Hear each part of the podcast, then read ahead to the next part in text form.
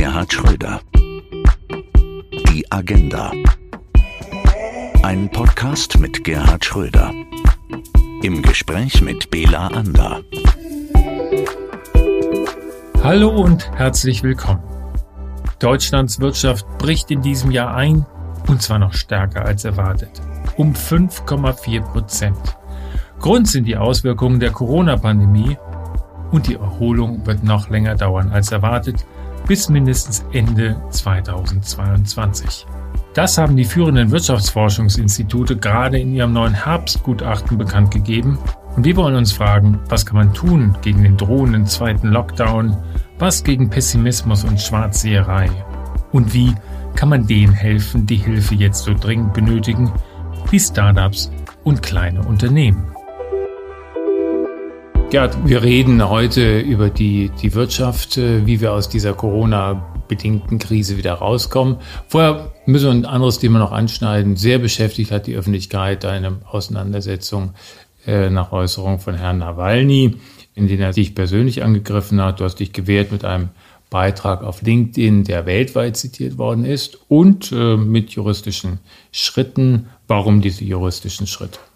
Na gut, das gehört sich so, finde ich. Wenn falsche Behauptungen aufgestellt werden, dann muss man dagegen vorgehen und auch ein Spitzenpolitiker, erst recht ein ehemaliger, hat das Recht, sich äh, zu wehren. Äh, das werden jetzt die Anwälte klären. Ich äh, habe keine Lust, mich weiter auf eine solche Auseinandersetzung einzulassen. Bleiben wir bei unserem Kernthema der Wirtschaft. Deutschland, du hast es angesprochen, stellt sich ein auf neu steigende Infektionszahlen. Äh, wir debattieren, ob wir schon mitten in der zweiten Welle sind, ob ein neuer Lockdown kommt und bevorsteht. Doch am meisten beschäftigt die Menschen mittlerweile die Frage, wie kommen wir aus dieser Krise überhaupt raus? Also äh, ich habe auch kein Patentrezept. Aber wenn ich äh, Ökonomen wie Brürup zum Beispiel, äh, dem ich gerne zuhöre, folge, dann wissen die, dass wir etwa in zwei Jahren das vor Pandemiegeschehen wieder erreicht haben. Das heißt, wir haben Wohlstandsverluste, die müssen aufgearbeitet werden. Und in einer solchen Situation ist jede Debatte über Steuererhöhungen für die Betriebe natürlich tödlich. Und deswegen hoffe ich nicht, dass der kommende Bundestagswahlkampf geführt wird unter der Rubrik, brauchen wir Steuererhöhungen oder Steuersenkungen. Beides brauchen wir nicht. Wir haben keine äh, keine Substanz für massive Steuersenkungen und wir sollten uns auch nicht an einem Steuerwettlauf nach unten beteiligen. Aber es gibt auch überhaupt gar keinen Grund, in der jetzigen Situation die Unternehmenssteuern zu erhöhen. Da geht es ja nicht nur um die Körperschaftssteuer, sondern es geht vor allen Dingen auch um die Betriebe, mittelständische Betriebe, die privat geführt werden, die über die Einkommensteuer besteuert werden. Und auch da glaube ich, muss man mehr auf die Arbeitsplätze achten, als über die Frage, was kann man da noch besteuern. Was kann man oben draufsetzen? Ja, jemand, der diese Argumentation teilt, dass mit Steuererhöhungen scheinbar Wahlen gewonnen werden können, ist Olaf Scholz, der ja mehrfach gesagt hat, er geht davon aus, dass die Steuern erhöht werden müssen. Du bist da nicht auf einer Linie mit ihm. Keine Frage. Äh, ich respektiere ihn sehr und ich verstehe auch, dass er die sozialdemokratische Position jedenfalls nicht konterkarieren will. Aber ich denke, äh, seine Arbeit zum Beispiel in Hamburg beweist ihn als einen sehr rationalen Menschen. Äh, und ich denke, in dieser Situation den Leuten zu kommen, damit wir erhöhen die Steuern, das ist in einer Krisensituation sicher nicht der geeignete Weg. Wenn er das anders sieht, muss man das fair miteinander austragen. Das tun wir ja gerade in unserem Gespräch. Aber ich bleibe da bei meiner Position. Muss ich auch bleiben, weil ich halte es nicht für richtig. Du kennst international agierende Unternehmen auch von innen. Du warst acht Jahre lang Aufsichtsratsmitglied bei VW für das Land Niedersachsen und hast äh, gesehen, wie Unternehmen agieren. Jetzt ist VW vielleicht nicht so ein Beispiel dafür, aber es gibt viele Unternehmen, die sind mittlerweile natürlich in der Lage, äh, sich zu verlagern, ins Ausland zu gehen. Und natürlich, wenn Industrie schädlich Das ist interessant, Wähler.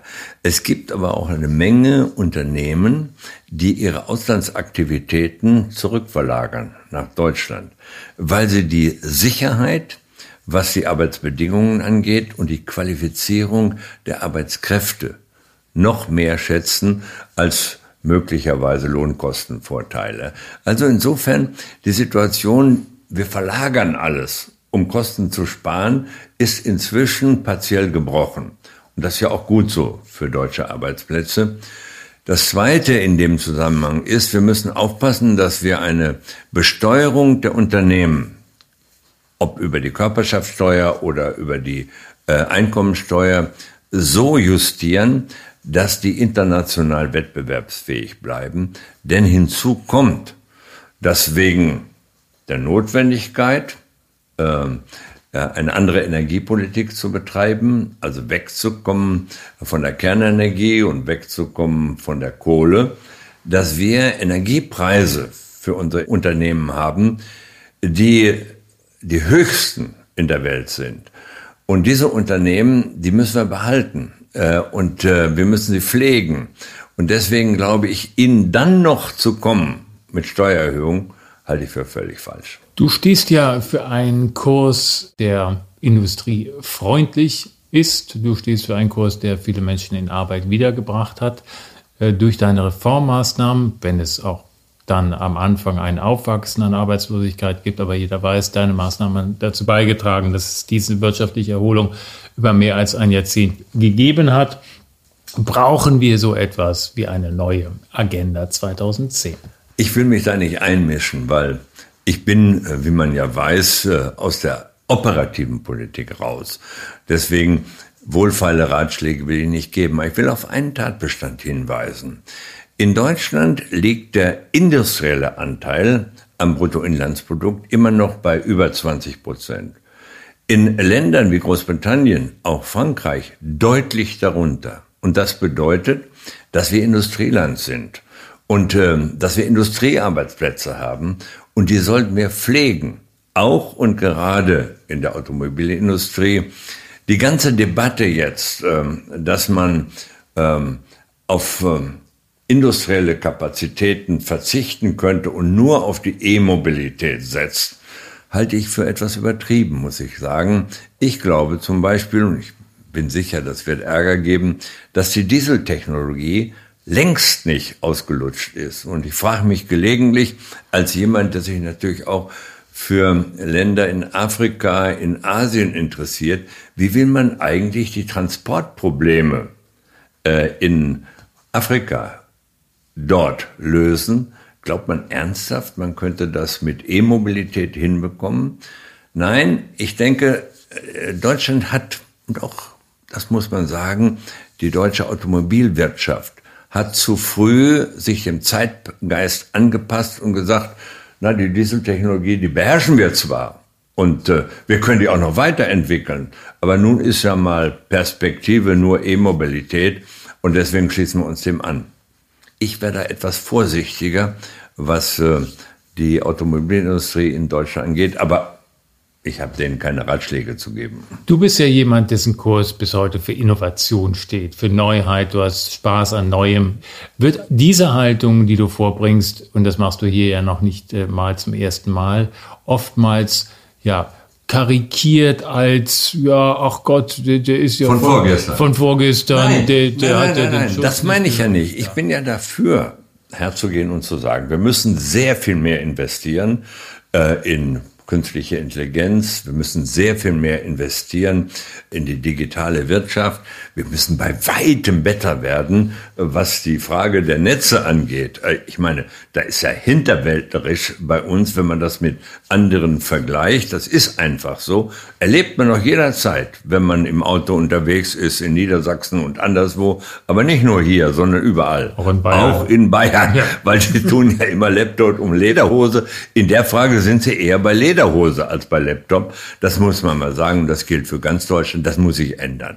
Das Zweite, es gibt interessante Unternehmen im Start-up-Bereich. Und äh, da sind die Amerikaner weit schneller als wir, um denen ähm, Finanzierung Möglichkeiten zu geben. Das muss sich bei uns ändern, entweder über den Staat, aber auch die Banken bei uns sollten äh, in der Lage sein, äh, ohne immer gleich an alle Sicherheiten zu denken, äh, Startups äh, mit zu finanzieren. Da sind wir ein bisschen hinterwäldlerisch, was das angeht. Und das wird, äh, wird uns äh, wirtschaftlich schaden, perspektivisch. Und äh, das Dritte ist, wir sollten kapieren, dass das, was Deutschland, Deutschlands Stärke ausmacht, nämlich, dass wir auf der einen Seite wirklich vorne sind, was die Entwicklung von wichtigen Industriebereichen angeht, auf der anderen Seite aber auch immer wissen, eine gute Wirtschaft zeichnet sich aus durch Innovation, aber auch durch soziale Sicherheit. Und das hat doch die Marktwirtschaft gemeint, die soziale Marktwirtschaft. Das muss man entwickeln, äh, das muss man nach vorne bringen. Aber das Prinzip darf man doch nicht aufgeben. Dein Kernanliegen im Grunde soziale Sicherheit gibt es nur mit wirtschaftlichem Fortschritt ja. und wirtschaftlicher Prosperität. Warum fällt diese Erkenntnis manchen so schwer? Wenn ich das wüsste äh, und wenn ich wüsste, wie ich das äh, denen näher bringen kann, äh, die das äh, gelegentlich vergessen, auch in meiner eigenen Partei kann man ja nicht bestreiten, sollte ich auch nicht bestreiten. Mein Credo war immer, wenn es der Wirtschaft gut geht, fällt für die Beschäftigten am meisten ab. Wenn es der Wirtschaft schlecht geht, können weder die Gewerkschaften noch die SPD sie wirklich schützen. Sie sind dann immer diejenigen, die als Erste verlieren. Also muss die Sozialdemokratie äh, bereit sein, etwas für eine prosperierende Wirtschaft zu tun und dann aber auch deutlich zu machen, wir wollen auch daran teilhaben und unsere Leute erst recht. Nur umgekehrt funktioniert es nicht. Zu den Verlierern jetzt während der Corona-Zeit gehören nicht nur Bars und Restaurants und äh, äh, Pensionen, sondern vor allen Dingen auch die Startups, äh, die ähm, natürlich angewiesen sind auf Liquidität, die jetzt aber zum großen Teil nicht mehr kommt und erhebliche Schwierigkeiten haben, sich neue zu beschaffen. Das System ist zu kompliziert. Äh, wer einen Antrag bei der KfW oder äh, bei wem auch immer stellen muss und äh, ich sage jetzt mal etwas plakativ, sechs äh, Institutionen durchlaufen muss, um an das Geld zu kommen, der ist ja pleite, bevor er das Geld hat. Und äh, das geht nicht. Da muss sich die äh, deutsche Politik, die Wirtschaftspolitik anderes, schnelleres einfallen lassen. Denn das ist doch klar. Diese Start-ups sind diejenigen, die zu einem erheblichen Maße äh, das wirtschaftliche Geschehen in Deutschlands Zukunft bestimmen werden. Und wenn man da jetzt nicht heute Tempo macht, dann wird es nichts werden. Eine Million Menschen arbeiten in Deutschland in Startups. Sofern sind die Startups die größten Arbeitgeber in unserem Land und brauchen natürlich diese Unterstützung. Klar. Du hast äh, in einem eigenen Podcast die Lage in China angesprochen, hast hingewiesen auf den hohen Wettbewerbsdruck, der entsteht. Ähm, wir sehen in Amerika eben die Tendenzen, vieles wieder heimzuholen äh, und dort zu entwickeln. Auch die Schwellenländer werden technologisch weiter aufholen. Was bedeutet das für Deutschland? Das bedeutet auch ganz einfach für Deutschland. Wir müssen erstens schneller und zweitens besser sein. Und schneller und besser bedeutet, wir müssen massiv in Bildung investieren, in Forschung und Entwicklung investieren. Das sind die entscheidenden Felder, in denen sich Zukunftsfähigkeit äh, beweist oder auch nicht beweist. Und deswegen das, was äh, man jetzt gemacht hat in der, äh, in der Politik, äh, in äh, der jetzigen Situation zu sagen, Corona hat viele unserer äh, Kunden in anderen Ländern der Europäischen Union in Schwierigkeiten gebracht und jetzt machen wir ein großes Hilfsprogramm. Das war richtig. Ohne Zweifel richtig. Und dass man sich dafür verschuldet hat, war zwangsläufig und deswegen auch richtig. Aber jetzt muss man hergehen und sagen, was müssen wir denn mit Blick auf die nächsten 10, 15, 20 Jahre tun? Und da heißt es massiv in Bildung, Forschung und Entwicklung investieren. Und das betrifft übrigens nicht nur die Universitäten, nicht nur die Stars, die wir Gott sei Dank auch haben, wie der letzte Physik-Nobelpreis wieder bewiesen hat. Alles ganz wichtig. Aber wir müssen auch in Vorschule, in Kindergärten und in ganz normale Schule investieren. Auch damit diejenigen, die als junge Leute zu uns gekommen sind, als Migranten zum Beispiel, ausgebildet werden können als die nächste Facharbeitergeneration, die wir in diesem Land ja brauchen. Und das ähm, heißt dann auch, dass äh, bestimmte konservative Kräfte sich einfach mal entschuldigen sollten für ihre Politik. Wir brauchen keine Ausländer.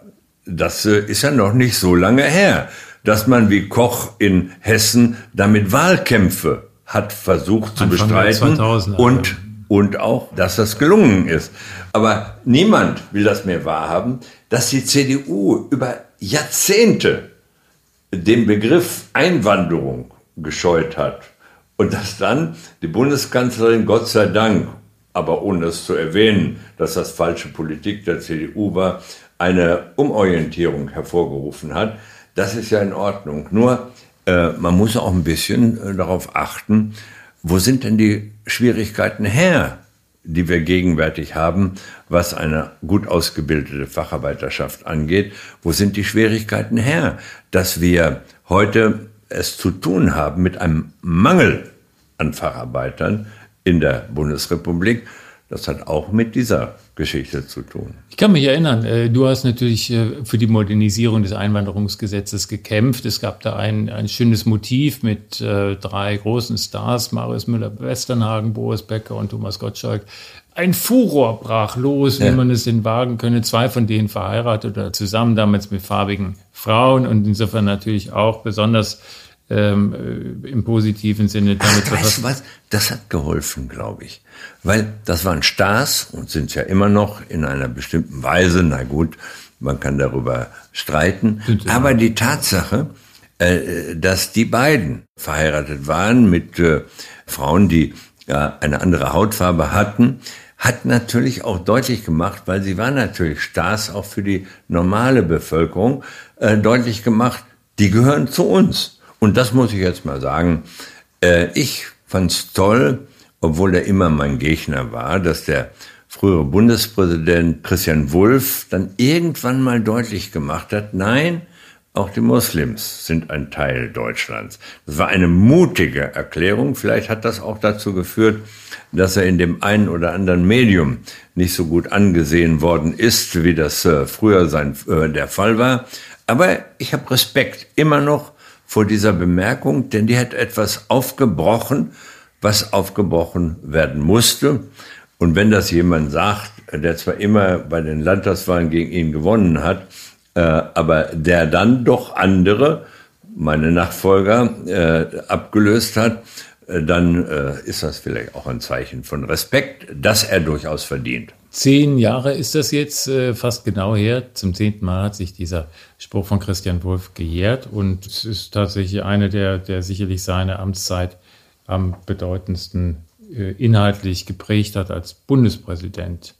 Was viele gar nicht wissen, ja, du hast es erwähnt, Investitionen in Bildung oder nicht mehr erinnern, ist mit der Agenda 2010 war auch ein massives Programm verbunden zur Stärkung von Ganztagsschulen ja. äh, in Deutschland. Das ist ja interessant. Äh, da redet man nur über Hartz IV. Aber für die Betroffenen von Hartz IV ist ein Gesamtschulprogramm weit wichtiger für die Kinder, meine ich. Und weit, wichtig, weit wichtiger und ganzer Schulen, weit wichtiger als alles andere, denn die müssen ja raus aus, äh, aus der Enge, sagen wir es mal freundlich. Äh, die müssen äh, andere kennenlernen, die müssen beschult werden vernünftig, die brauchen Unterstützung. Und das ist natürlich äh, im Prinzip nur in äh, ganzer Schulen möglich. Ja. Gerade für diese Gruppe. Und, und für alle anderen, die arbeiten natürlich auch. Ja, das gehört ja dazu, wenn du die Vereinbarkeit von Familie und Beruf wirklich ernst meinst, dann musst du natürlich in ganzer Schulen investieren. Denn bei wem bleibt's denn sonst hängen? Machen wir uns doch nichts vor als Männer. Es sind nicht wir diejenigen, an denen das in erster Linie hängen bleibt, sondern es sind die Frauen. Gut, ähm, Nee, nicht gut, muss man sagen. Nicht gut und wahr und das ist, äh, da sind wir, glaube ich, nicht ewig gestrig, sondern äh, das ist immer noch die große Realität. Wie können wir in Deutschland denn private Investitionen und Wertschöpfung attraktiver machen, noch attraktiver, damit sich hier noch mehr wirtschaftlich tut? Ja, das geht natürlich nur, indem du hergehst und sagst, schau mal, eine kleine Firma, äh, die will neuen Computer anschaffen. Welche Abschreibungsmöglichkeiten hat sie für Investitionen in Anlagen? Welche auch immer das sind. Und ich denke, jenseits der großen Steuerdebatte, erhöhen oder nicht erhöhen, ich habe meine Meinung dazu gesagt, wäre es natürlich sinnvoll für die kleinen Betriebe, dass man ihnen bessere Abschreibungsmöglichkeiten für Neuinvestitionen ermöglicht. Ich jedenfalls äh, wäre äh, der Meinung. Das Zweite in diesem Zusammenhang, weil wir ja über Wirtschaft reden, es gibt unglaublich viele Leute, die wollen, obwohl sie 65 sind oder 63, länger arbeiten, als das Gesetz es sozusagen zulässt oder vorschreibt. Ja, warum denn nicht? Und warum schaffen wir keine, keine Möglichkeit, erstens zu flexibilisieren? Natürlich gibt es einen Unterschied zwischen dem Dachdecker, der 65 ist, der kann nicht mehr hochkrabbeln. Aber für denjenigen, der im Betrieb die Buchhaltung macht, der kann schon, wenn er denn will. Ich bin für Grenzen, gar keine Frage. Aber ich bin auch dafür, dass man die so flexibel gestaltet, dass man sagt, wer in der Lage ist und äh, gerne möchte, der kann auch länger als 3 oder 65. Das Zweite ist, ich glaube selbst, obwohl mich Ökonomen äh, wie Bert Rürup immer davor warnen, das zu sagen, weil es angeblich keine Mehrheiten dafür gibt, dass wir über die Altersgrenze äh, noch einmal nachdenken werden müssen. Unsere Gesellschaft altert und zu glauben, dass äh, wir deswegen an starren Altersgrenzen festhalten können bei der Frage des Renteneintritts, naja, da bin ich jedenfalls sehr, sehr skeptisch auch wenn so berühmte Ökonomen was anderes erzählen. Was glaubst du, es müsste eine Flexibilisierung her, das Rentenalter aufgesetzt werden? Was, was ist sinnvoll? Aufgesetzt ist schwierig, weil das den Menschen äh, beizubringen problematisch ist, weil dann derjenige, der nun wirklich als Maurer, Fliesenleger oder gar Dachdecker äh, so lange durchgehalten hat, der sagt, oh, jetzt soll ich noch mal zwei Jahre länger. Das ist nicht das Problem. Flexibilisierung meint, genau hinzugucken wer möchte und wer kann länger arbeiten, als eine starre Altersgrenze das vorsieht. Und die anderen sollen unter den Schutz der Altersgrenze kommen. Dann gar keine Frage. Weil der Schutz heißt ja auch, dass sie dann Rente beziehen. Das heißt, ich plädiere für die Aufweichung starrer Grenzen und für eine Flexibilisierung, weiß aber auch zugleich, dass man vermutlich um die Veränderung der Eintrittsgrenze für die Rente aller Long nicht herumkommen will. Aber damit sollen sich dann andere Politikergenerationen beschäftigen. Es ist ja oft so, dass solch eine Haltung, die du jetzt hast, ähm, äh, komplett ähm, ja, verkürzt wird. Ich ahne das schon wieder. Ne? Schröder fordert Verlängerung der Arbeitszeit. Nein, ist ja gar nicht so. Genau. Eigentlich plädierst du ja für mehr Flexibilität. Flexibilität und dafür, dass Menschen selber bestimmen ja. können wie lange sie wollen. Und wann sie dann, darf ich jetzt mal flapsig sagen, äh, äh zu Hause, wie das äh, bei dem unvergesslichen äh, Loriot der Fall war, Papa Anteportes ist. Ja, Papa Anteportes. Als ich ein Teenager war, kam ein Buch heraus. Das war länger her, ne? Ja, oh, ja, manchmal scheint es wie gestern. Das kam in die Läden und ähm, das hieß Global 2000. Das war ähm, so eine Zusammenfassung des Club of Rome, die so eine, eine Studie gemacht hat, wie wir in späteren Jahren vielleicht einmal leben. Die haben zum ersten Mal damals ja. die Grenzen des Wachstums ja, ja. beschrieben. Ich, ökonomische äh, Schwierigkeiten, die sich ergeben werden, aus dem puren Wachstumsgedanken. Daraus ist wahrscheinlich auch ein wesentlicher Strang der ökologischen Bewegung geworden, später aus. Warum auch nicht im Übrigen? Ja. Weil es ja vernünftig. Und es gibt ja viele Menschen, die diese Haltung weiterhin in sich tragen, die sagen, warum müssen wir immer wachsen? Die Frage ist doch nicht, warum müssen wir wachsen, sondern die Frage muss sein, wie müssen wir wachsen? Das ist doch der entscheidende Punkt. Natürlich gibt es Industrien, die nicht mehr wachsen können, auch nicht dürfen weil sie vernünftige Umweltgesichtspunkte gar nicht realisieren können. Mit einer hast du Schluss gemacht, der Kernkraft. Ja, zum Beispiel. Oder, ja, das aber auch aus anderen Gründen, weil niemand wusste und bis heute niemand weiß, wie geht man mit dem Atommüll um. Ist ja hochinteressant, dass man jetzt ja. Gorleben rausnimmt. Das habe ich nun, was ich glaube, vor 20 Jahren gesagt. In Gorleben wird nach meiner Meinung außer Kartoffeln nichts in die Erde versenkt. Inzwischen meine, muss man sich mal vorstellen, inzwischen sagen die Wissenschaftler, man kann Atommüll überall äh, in Deutschland unter Umständen sicher unterbringen, jedenfalls nicht in Gorleben. Also ich habe auch gedacht, mein lieber Fran, das hast du doch schon vor 20 Jahren vertreten. Allerdings gebe ich zu, nicht mit dieser wissenschaftlichen Untermauerung, sondern aus bestimmten politischen Gründen. Aber man kann sich ja vielleicht vorstellen, wenn jemand als Oppositionspolitiker im Niedersächsischen Landtag gegen Ernst Albrecht äh, mit dieser These vorgegangen ist und dann als Ministerpräsident auch gesagt hat, das wird nicht funktionieren da. Und äh, dass jetzt die Wissenschaft äh, sagt, der hatte recht, ohne es zu nennen. Natürlich, klar. 34 schon, Jahre später. 30 Jahre, das ist schon interessant. Ja. Und das zeigt dann schon, dass äh, es gelegentlich auch Politiker gibt, äh, die, naja, vom Gespür her etwas nicht wollen und weil sie auch glauben, dass sie die Bevölkerung äh, nicht äh, mitziehen kann, äh, dass sie dann irgendwann auch mal recht kriegen. Das war in Gorleben so, das war, glaube ich, beim Irakkrieg auch so. Und ich bin ziemlich sicher, selbst meiner wunderbaren Partei SPD wird das mit der Agenda 2010 genauso gehen. Gerhard Schröder, was für ein Schlusswort. Ich danke für dieses wunderbare Gespräch. Folgen Sie Gerhard Schröder auch auf LinkedIn. Wir hören uns wieder in zwei Wochen. Bis dahin, bleiben Sie gesund. Ihr Bela Ander. Gerhard Schröder. Die Agenda. Eine Produktion von ABC Communication.